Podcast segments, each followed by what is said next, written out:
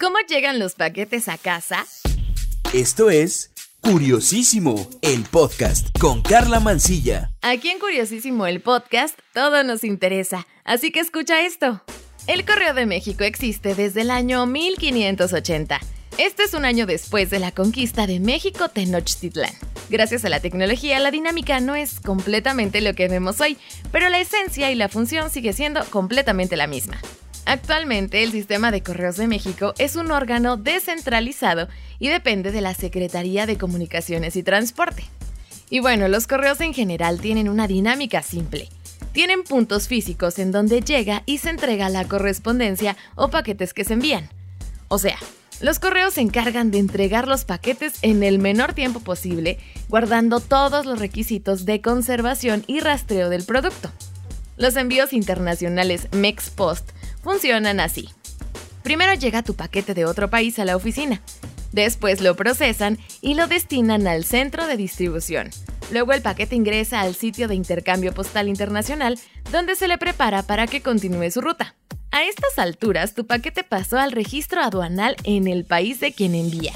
Sigue exportación, importación y registro aduanal en el país de destino, que en este caso es México. Y aún falta la distribución del envío por el servicio postal que recibe y por último se hace la entrega en mano del paquete al destinatario. También tenemos que destacar que hay un servicio que acelera todo.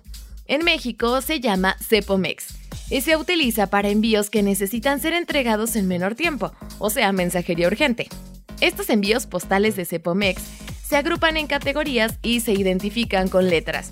Ok, la primera letra, R, indica que es un paquete pequeño registrado o que pesa hasta 2 kilos.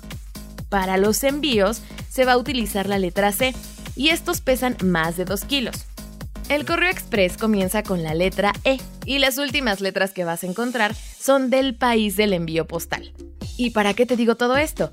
Es que resulta que todo da el famosísimo número de rastreo de los correos mexicanos y se compone de 13 símbolos. Bueno, y después de todo esto, que ya el paquete llegó a México, ¿cuánto tiempo se tarda en llegar a mi casa? Yo sé que te lo preguntas. Pues todo esto depende del Servicio de Administración Tributaria, o sea, del SAT. Porque cuando tu paquete ingresa a la aduana, debe pasar por los procesos de revisión y liberación que corresponden.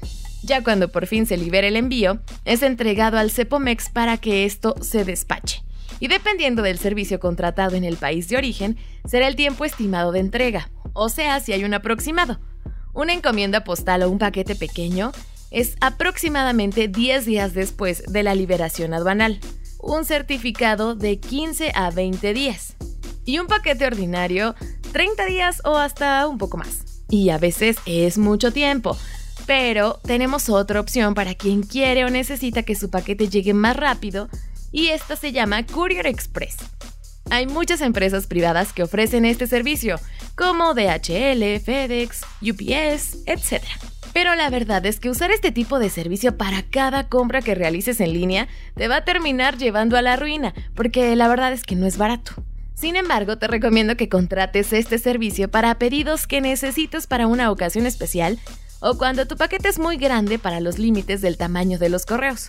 Generalmente para pedidos en China y llevados hasta México, el tiempo de entrega puede ir de 5 a 7 días hábiles, lo cual es demasiado rápido si estás acostumbrado a esperar hasta 2 meses o mucho más si compras en AliExpress o Wish. Y bueno, toda esta situación varía mucho de acuerdo al sistema aduanero de cada país, pues depende de la dinámica económica de cada uno, porque algunos productos están sujetos a rendir tributos por protecciones del gobierno en cuanto a la industria nacional.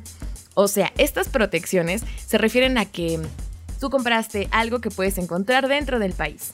Y normalmente no se deberían pagar impuestos por paquetes que no excedan alrededor de los $1,000 en su valor total.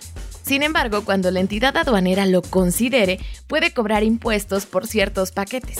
Es por esto que debes estar súper pendiente con el número de rastreo cuando el paquete llegue a México y que veas que no ha sido liberado para su ruta local, porque tal vez tengas que ponerte en contacto con la empresa privada para que autorices el pago de los impuestos. Y bueno, ya que te convertiste en una experta en los correos de México, deseo que tu paquete llegue pronto a la puerta de tu casa. Escríbeme en Twitter. Me encuentras como @Carla_Mancilla. Carla con K y doble A al final. Mándame tus dudas para investigar sobre ellas. Gracias por estar en este episodio de Curiosísimo, el podcast. Aquí todo nos interesa. Yo soy Carla Mancilla. Cuídate. Un beso. ¡Mua! Adiós.